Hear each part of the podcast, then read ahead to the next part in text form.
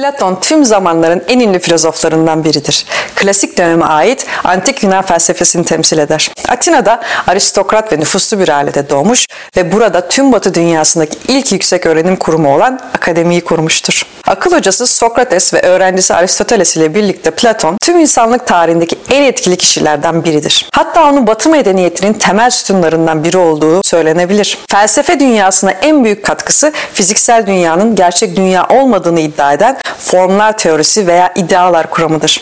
Bunun yerine nihai gerçekliğin fiziksel dünyamızın ötesinde, idealar dünyasında bulunduğunu savunur. Platon yalnızca felsefenin değil, aynı zamanda din ve maneviyatın da önde gelen bir figürüdür. Neoplatonizm, Hristiyan teorisini derinden etkilemiştir. Platon, felsefenin yazılı diyalog ve diyalektik biçimini icat eden kişidir. En ünlü kitaplarından bazıları Devlet, Sokrates'in savunması ve diyaloglardır. Burada ana karakter Platon'un felsefesini büyük ölçüde etkilemiş olan Sokrates'tir. Çalışmaları 2400 yıldan fazla bir süredir hayatta. Akıl hocası gibi Platon da pratik bir filozoftu ve ondan öğrenebileceğimiz birçok ders var. Onun felsefesini anlayabilmemize ve günlük hayatımıza uygulayabilmemize yardımcı olmak için işte Platon'dan 9 hayat dersi.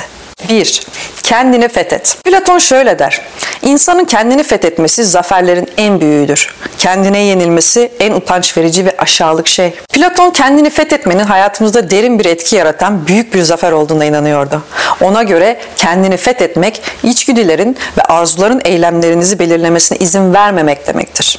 Platon kendi yaşamında pek çok Atinalı'nın mantıksız kararlar aldığını, muhakemeyle değil tutkuları ve arzuları tarafından yönetildiğini gördü.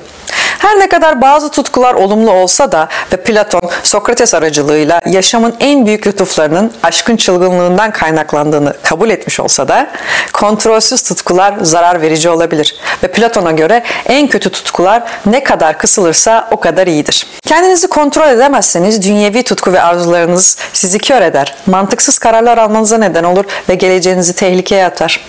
Herhangi bir şey yapmadan önce yapmayı düşündüğünüz şeyin kendi hayatınıza ve değer verdiğiniz kişilerin hayatında faydalı olup olmadığını kendinize sorun. Örneğin sigara gibi zararlı bir alışkanlığınız varsa ve sigaranın uzun vadede sağlığınıza zararlı olduğunu bilmenize rağmen bırakamıyorsanız bu kendinizi yenemediğiniz anlamına gelir dürtüleriniz sizi her gün sigara içmeye zorladığında ve siz onlara yenildiğinizde aslında kendiniz için verdiğiniz savaşı kaybettiniz demektir ve Platon'a göre bu en utanç verici şeydir. 2. Öfke hiçbir şeyi çözmez. Platon'a göre insanın asla öfkelenmemesi gereken iki şey vardır. Yapabilecekleri ve yapamayacakları. Öfke kaçınılması gereken olumsuz duyguların başında gelir. Sinirlenip ilişkilere zarar vermek yerine mantıklı hareket ederek durumu sakince değerlendirmek çok daha faydalı sonuçlar doğurur.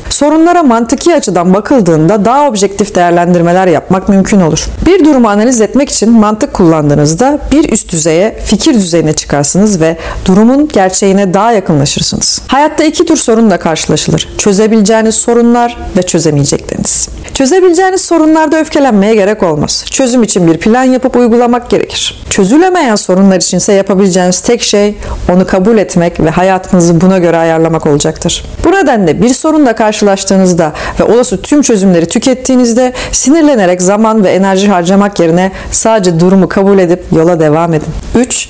Birlikte vakit geçirdiğiniz insanları akıllıca seçin. İnsanlar toprak gibidir. Ya sizi besler ve büyümenize yardımcı olurlar ya da büyümenizi engelleyip solup ölmenize neden olurlar. Atina kralı Kodrus'un soyundan gelen aristokrat ve nüfuslu bir ailede doğmuş olan Platon birçok tanıdık ve arkadaşları olan bilinen popüler biriydi.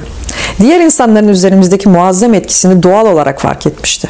Kötü bir ittifak hayatınızı mahvedebilirken iyi bir işbirliği başarınız zirvelerine götürebilir. Bu nedenle birlikte zaman geçireceğiniz insanları seçme becerisi çok önemlidir. Bu konuda fazla kontrolünüz olmadığını düşünebilirsiniz ama aslında öyle değil. Örneğin sürekli aynı, sevmediğiniz insanlarla çalıştığınız bir işiniz olabilir. Ama beraber çalıştığınız insanları veya şirket kültürünü sevmediğiniz bir işi bırakmak sizin elinizde. Benzer şekilde akrabalarınızı seçemezsiniz ve çoğumuz en azından özel günlerde onları ziyaret etmek zorunda hissederiz. Ama kan bağı dışında hiçbir ortak noktanız olmayan akrabalarınızla görüşmek zorunda değilsiniz. Birlikte zaman geçireceğimiz insanları seçme konusunda sandığımızdan daha fazla güce sahibiz. Ve onları dikkatli seçmediğimizde ise olumsuz etkilerini hayatımızda hissederiz. 4. Diğer yarınızı bulun. Her birimiz bir insan bütününün eşleşen yarısıyız ve her birimiz her zaman kendimize uyan yarıyı arıyoruz.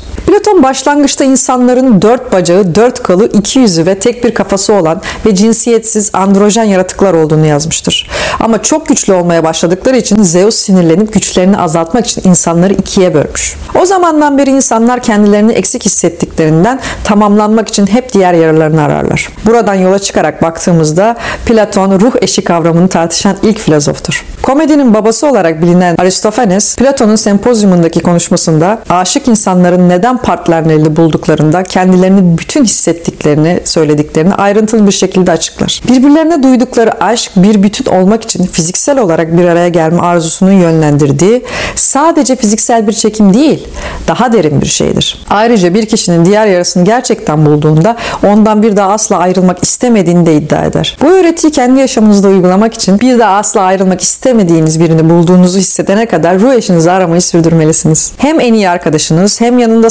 sakin, rahat ve evinizde hissettiğiniz, empati ve saygı duyduğunuz, önemli konularda hemfikir olduğunuz, benzer yaşam hedefleri paylaştığınız, yanında tamamen kendiniz olabildiğiniz birini bulduğunuzu düşünüyorsanız ruh eşinizi bulmuş olabilirsiniz. 5. Siyasete dahil olun. Platon der ki siyasete katılmayı reddetmenin cezalarından biri sonunda asların tarafından yönetilmektir. Atina dünyadaki ilk demokrasi olmasına rağmen Platon demokrasiyi hiçbir zaman sevmedi. Sokrates Atinalı gençleri felsefi bilgeliğiyle yozlaştırdığı için hapse atılıp öldüğünde Platon çok üzüldü ve demokrasinin felsefeye karşı olduğu sonucuna vardı. Demokrasiye karşı olan hoşnutsuzluğunu şu benzetmeyle tanımladı. Sahibinin gemideki en güçlü adam olduğu ancak yelken açmayı bilmediği bir gemi hayal edin. Gemideki diğer denizciler bir sonuca varmadan birbirleriyle tartışıyorlar ve yönü bilen denizcilerin ise liderlik arzusu yok. Platon'un metaforunda geminin sahibi sıradan vatandaşlardır. En güçlü ama nihayetinde bilgisiz. Denizciler herhangi bir sonuca varamadan kavga eden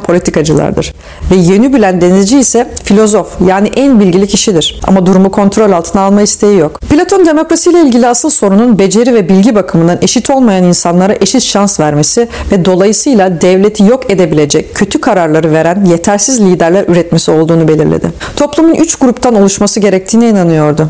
En aşağıda sıradan halk, sonra toplumu kontrol altında tutmak için askerler ve sonra da yöneticiler olarak her zaman filozoflar. Alt sınıfların devletin nasıl işleyeceği ve zamanın en bilgili insanları olan filozofların yönetici olup olamayacağı konusunda hiçbir söz hakkı olmamalıydı ona göre. Atina demokrasisi günümüz demokrasisinden farklı olmasına rağmen Platon'un demokrasi eleştirisi özellikle bir demokraside daha az bilgili ve eğitimli bir kişinin görüşünün yüksek eğitimli ve bilgili bir kişinin görüşüyle aynı ağırlıkta olduğu gerçeğiyle ilgili olarak bugün bile geçerliliğini korumaktadır. Eğitimli ve bilgili kişiler siyasete karışmazlarsa siyasi roller kalan nüfus tarafından üstlenir ve bu bir ülkeyi mahvedebilir.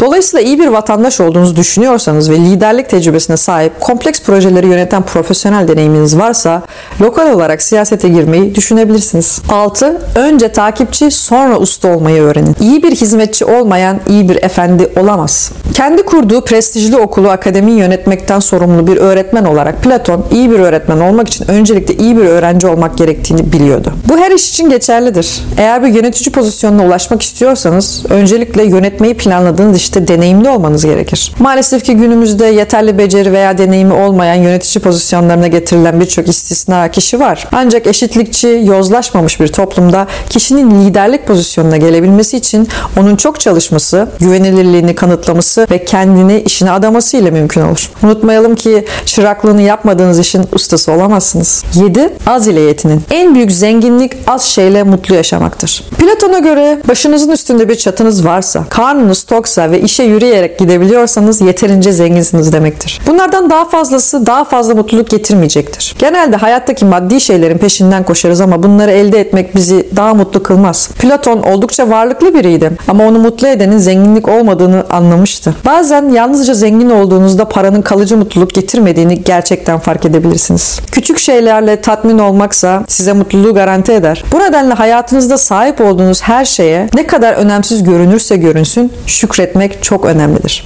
Örneğin yoksul bir mahallede küçük bir dairede yaşıyorsanız bile başınızı sokacak bir yuvanız olduğu için memnun olun. Yattığınız yatak için, sabah güneşi gördüğünüz pencere için şükredin. Çok parası olan, pahalı evlerde ve lüks arabalarla yaşayan insanlara özenmeyin. Görünüşteki zenginliklerin ardında gerçekten ne kadar mutlu olduklarını bilemezsiniz. Büyük borçları ve mali mali taahhütleri olabilir. Sefil bir aile hayatları veya sağlık sorunlarından müzdarip olabilirler. Siz mutlu ailenizle küçük evinizde yaşayıp işe metro ile giderken görünüşte zengin olan insanlardan çok daha mutlu olabilirsiniz. Her küçük şey için şükretmeyi öğrendiğinizde zaten hayatınızda yeterince servete sahipsiniz demektir. 8. Kendi mutluluğunuzdan sorumlu olun. Mutluluğa giden her şeyi başkalarına değil de kendisine bağlayan kişi mutlu yaşamak için en iyi planı benimsemiştir. Platon zevk arayışının hayattaki en önemli şey olduğuna inanan bir hedonist değildi. Gerçekliğin özünü bilmekle ilgilenen, bilgeliğin ölçülülüğün ve sıkı çalışmanın önemini vurgulayan biriydi. Mutluluğun diğer insanlara değil kişinin kendisine bağlı olduğu bir hayat yaşamanın önemini savundu. Hayatınızı başka birine veya bir şeye bağlı hale getirdiğinizde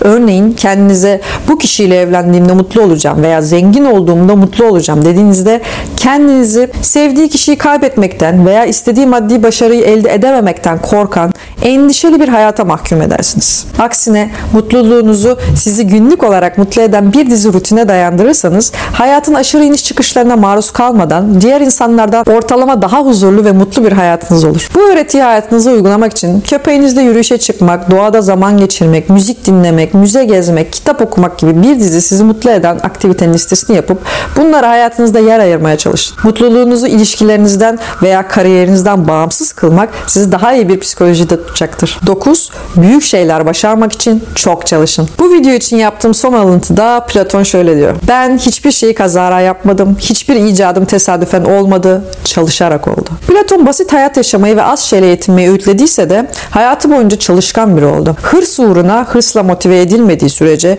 çalışmanın topluma mümkün olduğunca katkıda bulunmanın önemli olduğuna inanıyordu. Platon yaşamı boyunca çok sayıda şey başardı. Felsefede yazılı diyalog ve diyalektik biçimlerinin mucidi olmak, Batı siyaset felsefesinin kurucusu olarak kabul edilmek ve tüm insanlık tarihinin en ünlü düşünürlerinden biri olmak gibi. Tüm bunları çok çalışmadan başarması imkansız olurdu. Genellikle yapmaya değer hiçbir şey kolayca olmaz.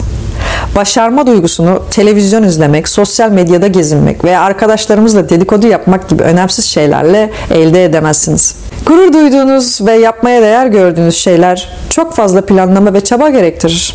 Platon'un bu dersini hayatınızda uygulamak için zorlu projelere odaklanmalı ve başarmak için çok çalışmaya açık olmalıyız. Örneğin istikrarlı ama monoton ve sıkıcı bir işiniz var diyelim.